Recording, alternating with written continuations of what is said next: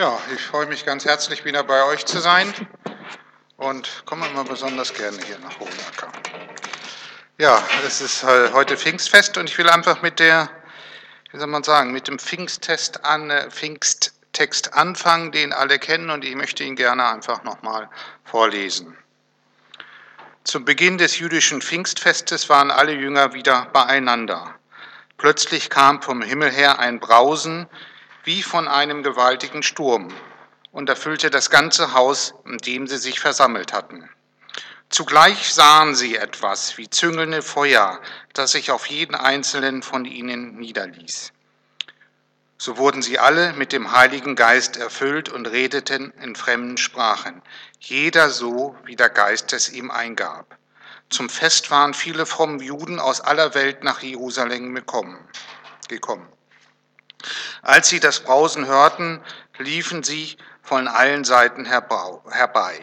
Fassungslos hörte jeder die Jünger in seiner eigenen Sprache reden. Wie ist das möglich? riefen sie außer sich. All diese Leute sind doch aus Galiläa.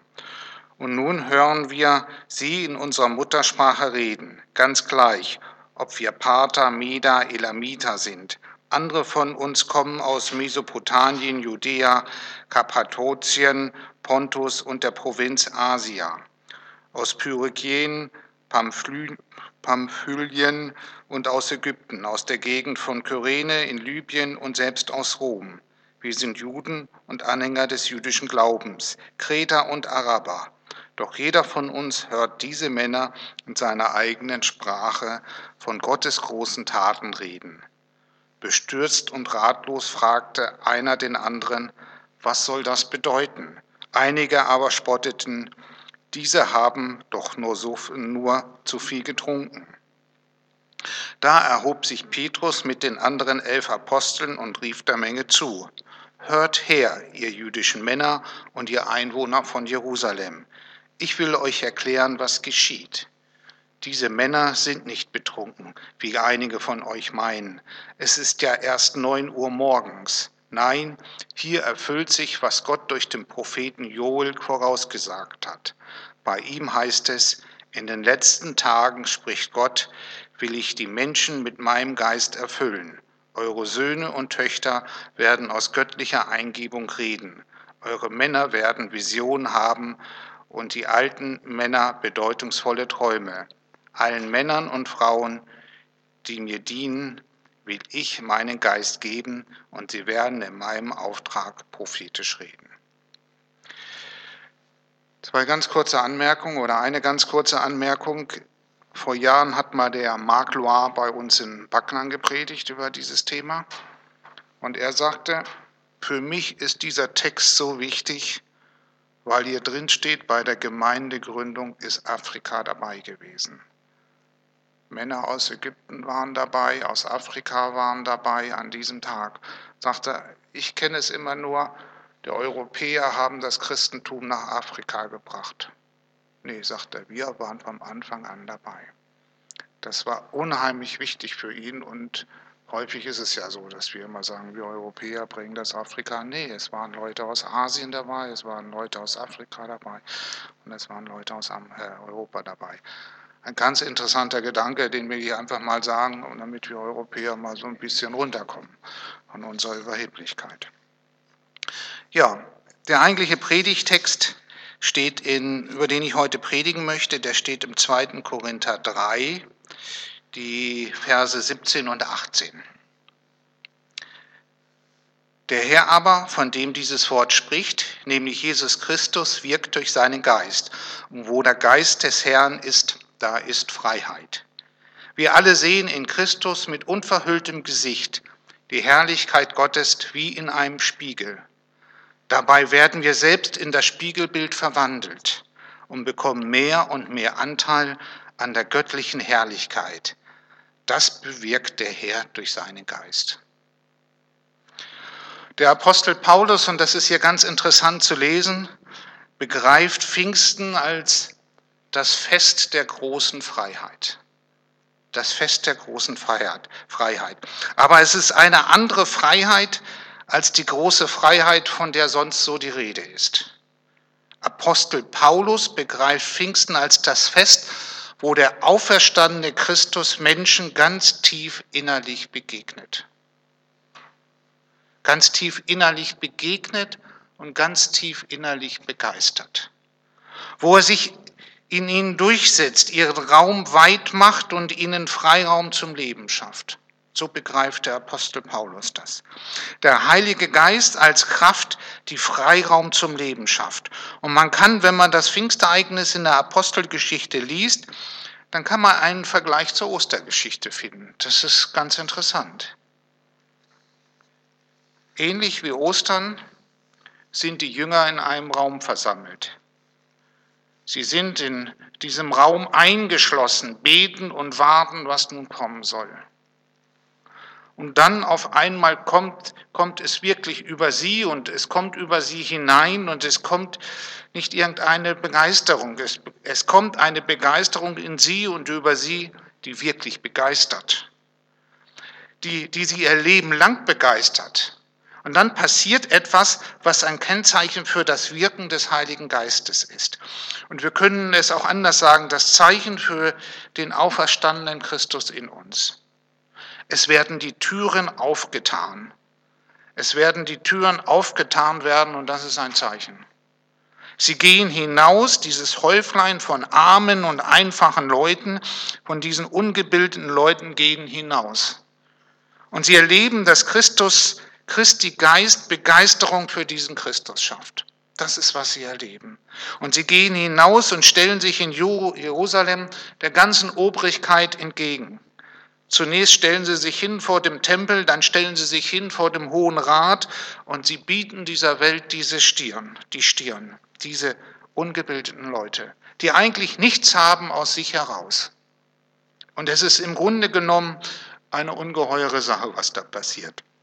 Und sie sagen vor dem Hohen, Hohen Rat, und das ist stellvertretend vielleicht für die Gemeinde, wir können es nicht lassen zu reden von dem, was wir gehört und gesehen haben. Und wir können es einfach nicht lassen. Und es ist so, als wenn es platzen würde. Wenn wir es nicht sagen würden, dann würden wir platzen. Und selbst wenn man ihnen androht, dass sie ins Gefängnis kommen, als man ihnen die äußere Freiheit nehmen will, das macht nichts, sie können es nicht lassen. Und das haben Menschen, wenn man zurückblicken, in all den Jahrhunderten immer wieder erlebt, die sich vom Geist Gottes haben begeistern lassen. Sie konnten es nicht lassen, selbst wenn es ihnen verboten wurde unter Androhung der Todesstrafe. Diese Freiheit von Christus war stärker als die Androhung, ihnen die Lebensfreiheit zu nehmen, sie ins Gefängnis zu werfen. Pfingsten, das ist keine harmlose Sache. Machen wir uns nichts vor. Überhaupt ist es keine harmlose Sache, sich mit dem Geist Christi zu beschäftigen, denn dieser Geist ist nicht in den Griff zu bekommen. Er weht, wo er will. Er kommt, wo er will und er verändert den, der sich mit ihm beschäftigt. Und Pfingsten, das heißt, dass, Christ, dass der Geist Christus einen Angriff führt gegen die Scheinbegeisterung dieser Welt gegen all die Geister in dieser Welt, die so herumgeistern, die uns heute hiervon begeistern und morgen davon begeistern und letztlich, wenn die Begeisterung für etwas gesunken ist oder verschwunden ist, uns ausgebrannt und leer zurücklassen. Die Jünger Jesus stellen sich also in Jerusalem hin und Paulus macht es später in Rom und sie sagen den Leuten, das, was euch alles so begeistert im Leben, das sind alles nur Scheinfreiheiten. Das, woran ihr euch hängt, woran ihr, euer, ihr das Leben erwartet, wovon ihr euer Leben erwartet, das sind alles nur Scheinfreiheiten, es sind alles nur Trugbilder. All die Verlockungen und Angebote sind Täuschungen, die am Ende mit einer großen Enttäuschung enden. Ihr seid Gefangene eurer Freiheitssehnsucht, ihr Juden seid Gefangene in eurem Gesetz, ihr Heiden seid Gefangene in der Sehnsucht und der Meinung, die da heißt, man kann leben, wie man will, man hätte ja die große Freiheit.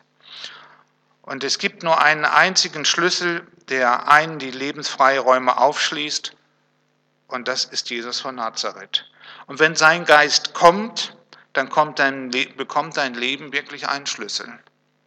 Mit dem du aufgeschlossen wirst, mit dem du andere aufschließen kannst, mit dem du diese Welt aufschließen kannst und es gibt nichts mehr, was verschlossen bleibt. Aber das ist ja unsere Not, unser Problem, dass wir die große Freiheit verheißen, da wird versprochen von der freien Liebe, da werden bewusstseinserweitere Erfahrungen und Mittel gegeben, durch bestimmte Mittel mehr zu bekommen, um irgendwelche neue Welten zu entdecken.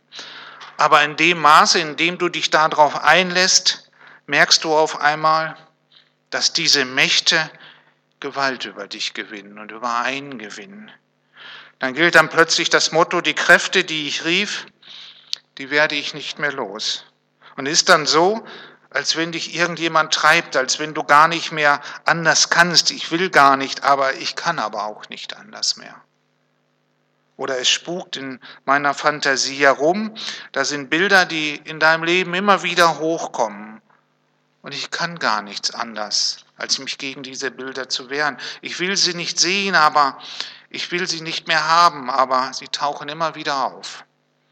Dann ist der Mensch unter der Herrschaft der Mächte, äh, auf ein, äh, dann ist der Mensch unter der Herrschaft dieser Mächte. Und auf einmal entdeckt er, ich lebe gar nicht mehr.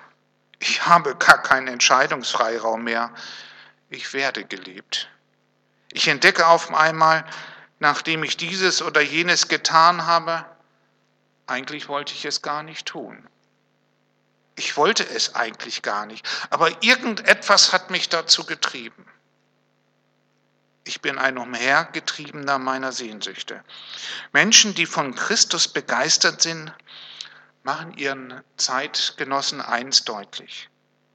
Zu, zuerst wird einem die große Freiheit vorgegaukelt, aber je tiefer du dich darauf einlässt, umso tiefer wirst du von ihnen abhängig.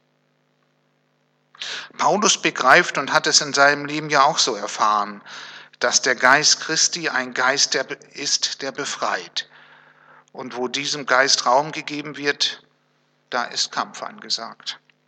Und dieser Kampf geht zum, bis zum Ende deines Lebens. Da tritt Jesus in dein Leben und kämpft gegen diese Mächte, die dich leben wollen und die dich herumtreiben wollen.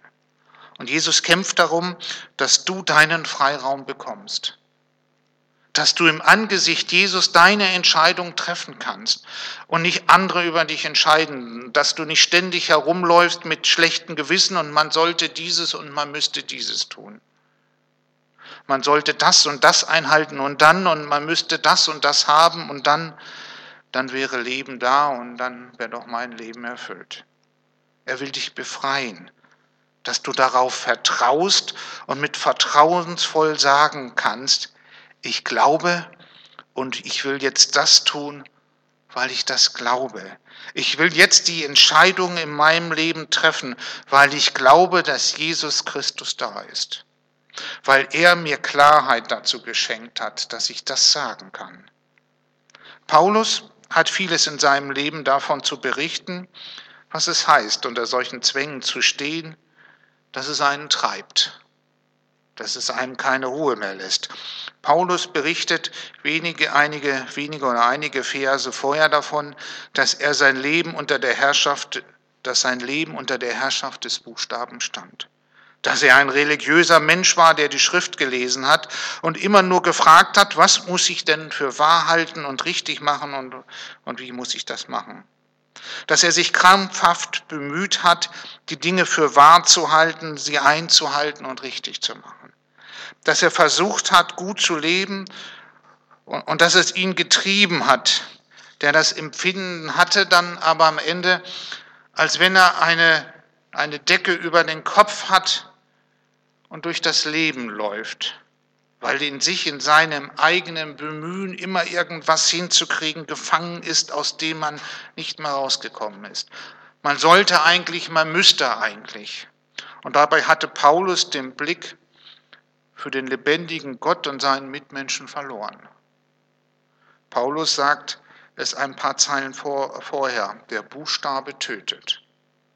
Der Buchstabe tötet. Das ist wirklich wahr.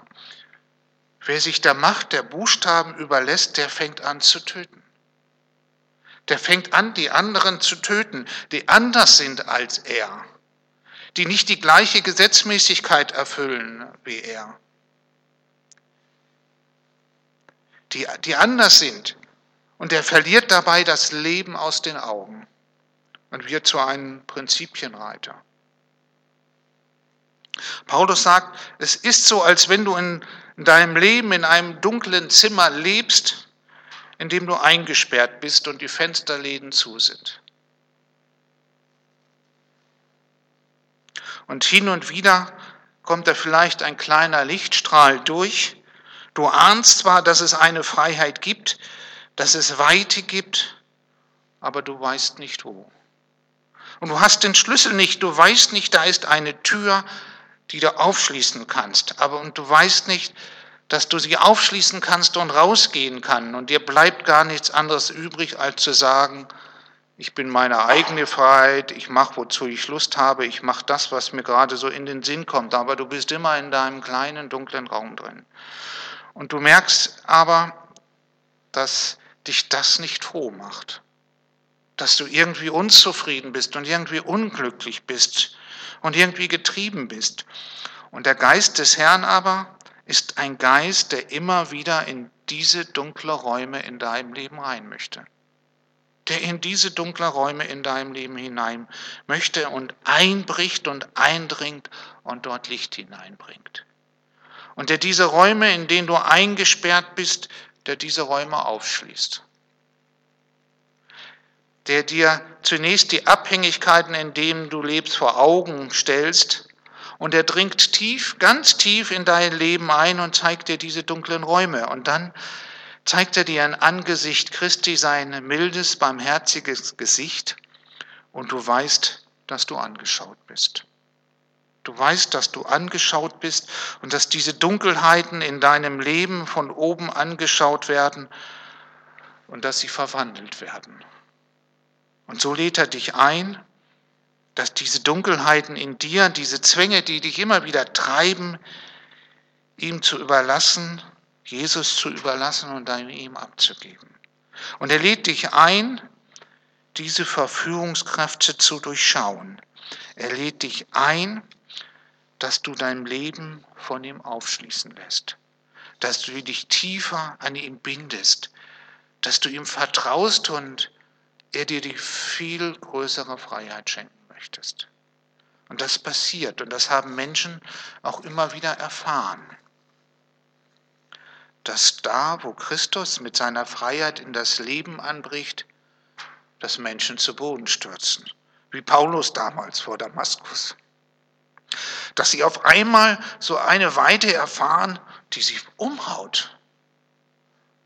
Dass sie nach Krücken suchen, an denen sie sich festhalten können, dann merken sie, wie Christus sie einlädt, die äußeren Krücken loszuwerden, loszulassen. Dass Christus in ihnen immer mehr Raum gewinnt und dass sie auf einmal die Dinge mit anderen Augen sehen.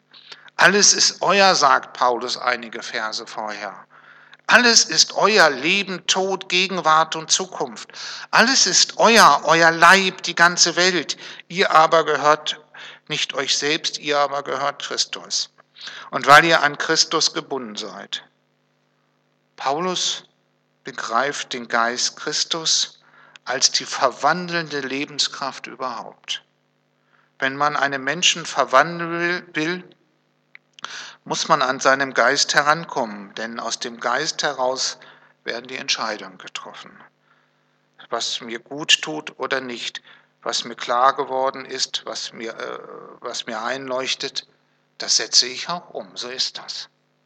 Durch den Geist bekomme ich die einleuchtenden Gedanken für mein Leben.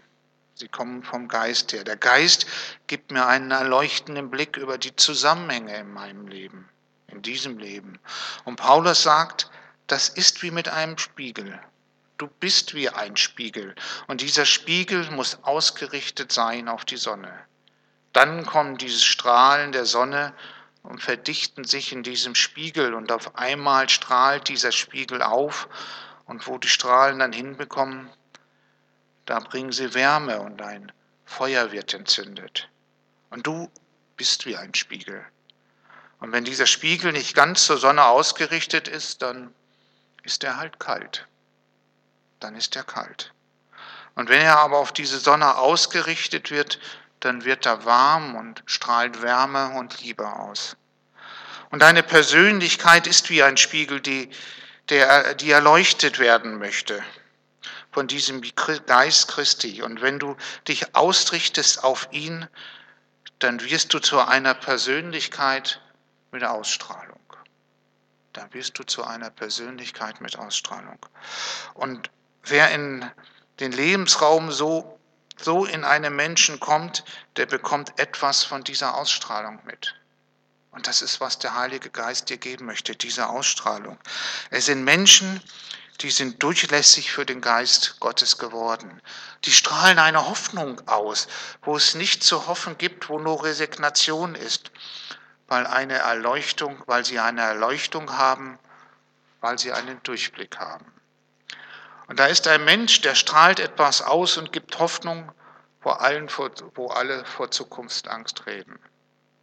Es ist doch so dass wir die Welt so empfinden, wenn wir sie ansehen mit ihren Katastrophenmeldungen, die ganzen Katastrophenmeldungen auch hören und bildet sich dieses Bild in, in uns, die Welt ist schlecht. Und so umso stärker wir uns mit diesem Bild verschreiben, umso stärker bilden sie sich die Bilder bei uns ein und die Bilder prägen unsere Gedanken.